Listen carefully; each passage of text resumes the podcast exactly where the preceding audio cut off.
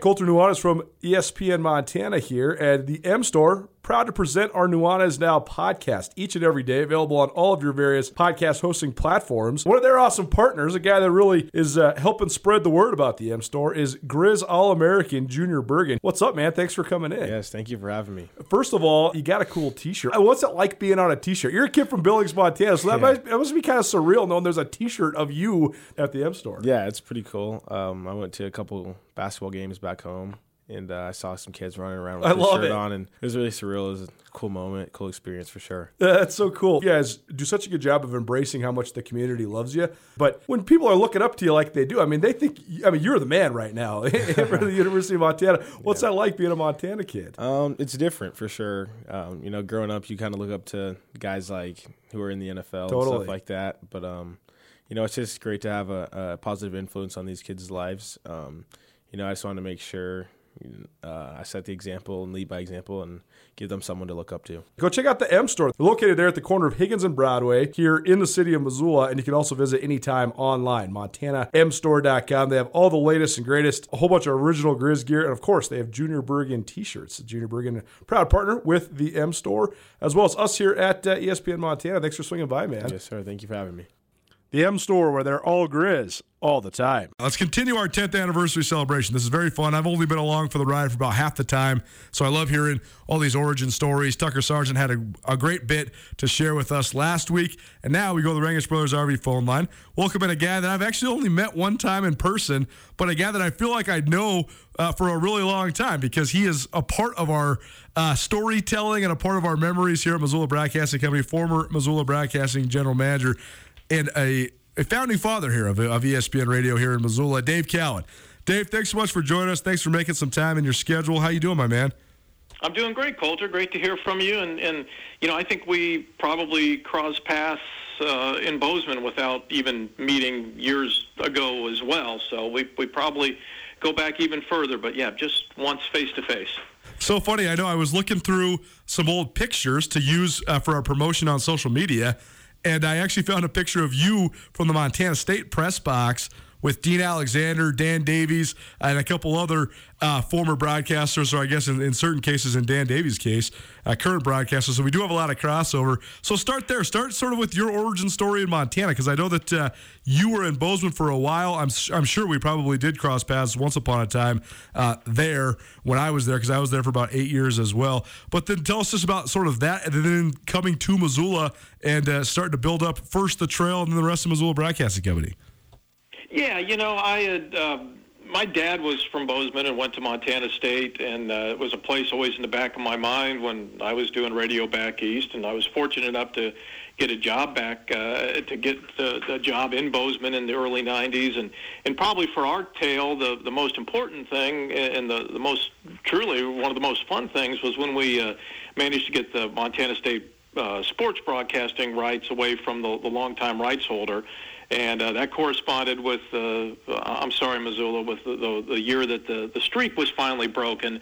So the year that we finally got to broadcast Bobcat football and, and give Dean Alexander a, a nice pat on the back on the way out was the year that that uh, streak uh, was broken and the Bobcats finally beat the Grizzlies. And uh, so I hung out in Bozeman for a couple more years and had the chance to uh, go to Missoula and, and start the trail, uh, which is still in, in you guys' building. And then, uh, you know, I was shocked as as probably a lot of people were when I got the little Facebook reminder. It's been 10 years since ESPN signed on on the ESPN FM in Missoula, and I'm like, wow, 10 years ago we did that. So.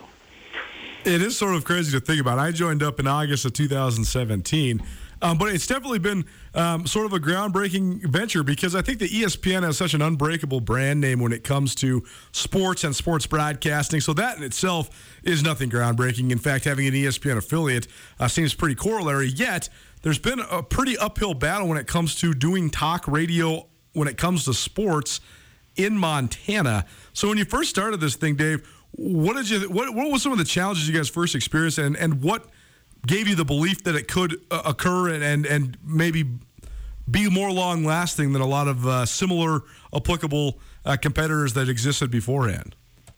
Well, I'm going to take all the credit away from myself. I mean, there weren't a ton of, of challenges in terms of technically of, of starting it up, and and I'm not sure if you even remember there was a an AM ESPN affiliate in Missoula. Sure. It went away maybe a year or two before. So it was just nice to get the FM on the air to where everybody could hear it, and you could finally hear it in the Bitterroot, uh, you know, on commercial radio. Um, but even I had my doubts about a, a, a local talk show getting traction. And so I can't really claim credit for it. It's something we talked about, but didn't really happen until after I left. And, and I give, uh, you know, the uh, folks like uh, Tucker and Ryan and Tommy and, and, and Becky, of course, uh, a lot of credit for believing that you could do uh, take a little break from the national programming and uh, do uh, local sports talk in Montana. And you guys have proven that it's uh, you know, it's not necessarily easy to do, but it certainly can be rewarding and successful.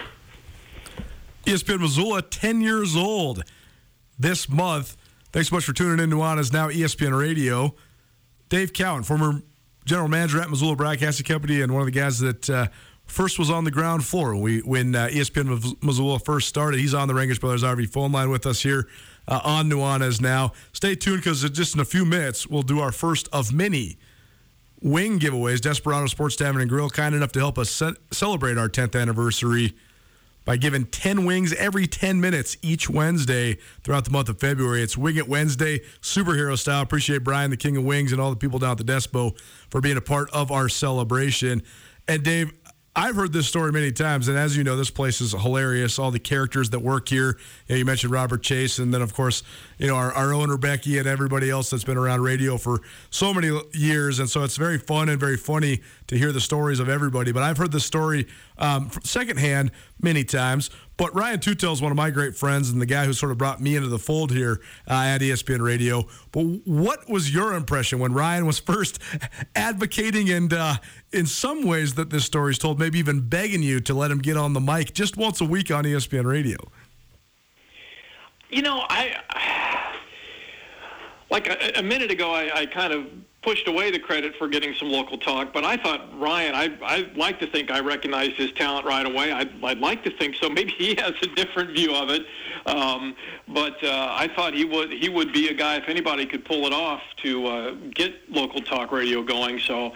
I'm not sure I'm thinking of the same story he was. It didn't happen on my watch. Uh, you know, Becky and, and you guys uh, uh, that were there made it happen. Um, but uh, I remember just getting Ryan in the building. Uh, I had to talk him up a little bit, and uh, you know he did some play-by-play for us and did a really good job. And and uh, you know I think uh, Ryan's the kind of guy once you meet him and, and once you see what he brings to the table, that you know you're you're just like I'm gonna get out of the way and let this guy do whatever he wants. Yeah, no doubt about it. Well, you guys, you mentioned doing some of the live broadcasting stuff. There's a distinct engineering challenge to that as well, and I've always found that element fascinating because I have no engineering background. I just know how to write and then know how to read whatever I wrote down on the piece of paper. so I have no technical acumen here whatsoever. But it is sort of uh, ominous and sometimes a steep learning curve when you're learning how to broadcast live events, right? So just take take people through that. Uh, just some of the stuff you guys were doing early on in terms of calling some high school games and things like that, and what what that was like to try to actually just get on the radio machine.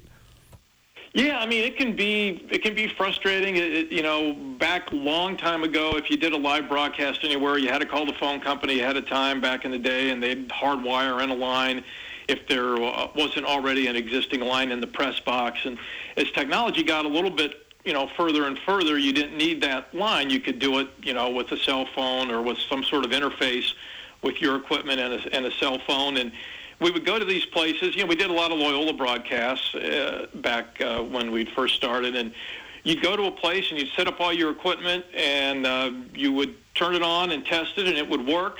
And then what would happen is in that hour after you set your equipment up, all the fans would come in and they'd turn their cell phones on and they'd be taking pictures and texting and everything. And you'd go to actually get your game on the air, and all of a sudden the uh, cell circuits were overloaded. I mean, I I remember driving all the way to Fairfield for a game once wow. uh, for a Loyola football game. Getting there, setting everything up, and it was all working perfectly. Uh, the same thing happened in Eureka.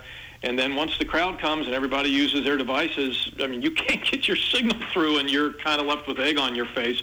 I think we managed to get both the well, the uh, the Fairfield game was eventually uh, thundered and lightninged out, but we did have a backup there, and I know we got the Eureka game on. But those things that you think you're all set, and then when it's finally ready to go, you're not there. It's been so fascinating to me too, as somebody that's starting my, my, my media career in newspapers, to watch the way that media has evolved, and in a lot of ways, it's disheartening the way that some of the traditional medias have evolved and, and sort of dissipated in their importance and or consumption uh, compared to now sort of their quote unquote new age peers. But one thing that I've learned and been reinforced so heavily is uh, just the power of audio, the power of the broadcast word, whether it is on live radio or on radio in general or archived radio in the form of a podcast.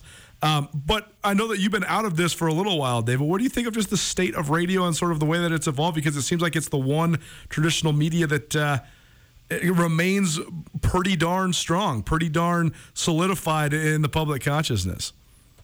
I think so. I mean, I, I think it's tougher if you're doing music radio these days, but I think if you have uh, something that's unique to your market that you can't get anywhere else, be it a play-by-play broadcast or a, a talk show, uh, that's talking about your local team and people that you know, athletes that you know, people you go to school with, or your kids, or you know your neighbor kids. Um, that's powerful, and I think that's that's always going to be a place for that. You know, some of the music radio uh, is a little more dicey. But uh, when you can uh, tell stories that are close to home and highlight people that uh, people know of and have heard of, and like to come out to uh, you know Dahlberg Arena or wherever or Washington Grizzly and, and watch them play. Uh, you've got a real advantage there, and then when you you know get talented people to tell those stories, uh, you've got a product that people are, are, are going to you know be uh, interested in, in uh, listening to and, and supporting and supporting the advertisers. Dave Cowan joining us, former general manager here at Missoula Broadcasting Company. It's part of our 10th anniversary here at ESPN Radio, telling you some origin stories from the 10 years that we've been on the air here on 1029 FM ESPN Missoula. And it actually was a different frequency to start, right? Didn't it start at 97.5? Is that right? You are correct. Yeah, this is just from our good friend, our good mutual friend, Tommy Evans, who, by the way, he said to tell you hi. And uh, all right. To, to, uh, but I, I got to ask you the last question about the radio thing before I want to pick your brain just about some sports stuff. Uh, do you have any good stories from here in Missoula Broadcasting? Because I feel like I know you through the stories people tell about you. So, do you have any good memories here or, or anything to share with us? Yeah, I'm afraid all those stories people tell you about me are probably about me losing my temper or, or colorful uh, things that I, would probably be embarrassed about now. I mean, there are there are just so many great stories, um, and especially at uh, you know Missoula Broadcasting Company, and it, it's uh, you know what came before uh, Missoula Broadcasting, whether it was Mount Sentinel Broadcasting or the Montana Broadcasting Company, but um, you know I still remember coming to Missoula, and we put even before ESPN, we put three radio stations on brand new from scratch, which, eh, to my knowledge, had never been done before, and no one's been dumb enough to do it since. Uh, you know, most of the new radio stations that came on the air were just added to existing clusters of stations or were added to the building or somebody just opened up a broom closet, put a computer in there and made a new radio station. But, uh, you know, back in 2005, we put three brand new FM stations on the air from scratch um, in a new building and a new facility with all new equipment. And, um, you know, that probably was one of the most fun and most memorable uh, things of, of my career to uh, pull that off over the course of the summertime and, you know, sign one station on in June and one on in July and one on in August. Well, let's talk some sports because we uh, had a, a front desk uh, girl here for a couple years that was actually from Blacksburg, Virginia, and I hear that you're a Virginia Tech fan. She gifted me before she left with a book signed by Frank Beamer. So that's very cool. Uh, one of my mementos. I don't really have any sort of connection to Virginia Tech, but I always loved uh, the Hokies growing up just because it was the sort of the height of Virginia Tech football with Michael Vick and all that when I was uh, a teenager and in high school and things like that. But uh, first of all, give people an update where you're at in the world and, and with where you're at. How do you get your sports fixed? What sort of things are, are captivating Dave Cowan these days in the sports world? Yeah, I'm a am uh, a Mariners fan, probably first and foremost. So I'm a little nervous. You know, the the whole strike thing is is you know risking my joy. I don't want that um, uh, because uh, the Mariners are looking to kind of turn a corner and and. Uh, should be pretty darn interesting for the foreseeable near future, as long as we're we're playing games. Um, so I look forward to that, assuming it happens. And uh, you know, I just watched a Virginia Tech basketball game Monday uh, evening here. Uh, finally got the ACC network on my uh, cable system after I think uh, Xfinity was like the last to add it. So I can watch all those Hokie things now, and it's it's one thing I haven't lost my taste for is uh, Hokie sports. It was the first uh, first sports I ever did on the radio. The very first thing I ever did was uh, Virginia Tech baseball play-by-play back when they let the student station do it before they, uh, you know, the professionals took it away from us and, and took it over. So back in the 80s, you know, I was out there doing a very poor job of uh, Virginia Tech baseball play-by-play back when they were ranked, and uh, you made me smile with that uh, Hokie reference, Colter, for sure. Gotta love it. Dave Cowan, former general manager here at Missoula Broadcasting Company, part of our Origin Stories series for our 10th anniversary here at ESPN Missoula. Dave, really appreciate you hopping on. Thanks so much for being here, man, and uh, be well. Hopefully, hopefully our paths cross soon. Thanks, Colter. Congratulations on uh, your award, and that's a team award. Everybody there deserves it, and uh, keep up the good work. Thanks so much. Dave Cowan one of the best in the biz, bringing it back here on ESPN Missoula. Get commencement ready at the Montana State Bookstore, your best place for blue and gold on game day or any other day. Their grad fair sale is going on right now if you visit msubookstore.org. Free regalia when you purchase a diploma frame at the MSU bookstore, you can obviously visit the MSU bookstore on the Montana State campus. The Montana State bookstore, your best place for blue and gold on game day or any other day. Visit on campus or at msubookstore.org.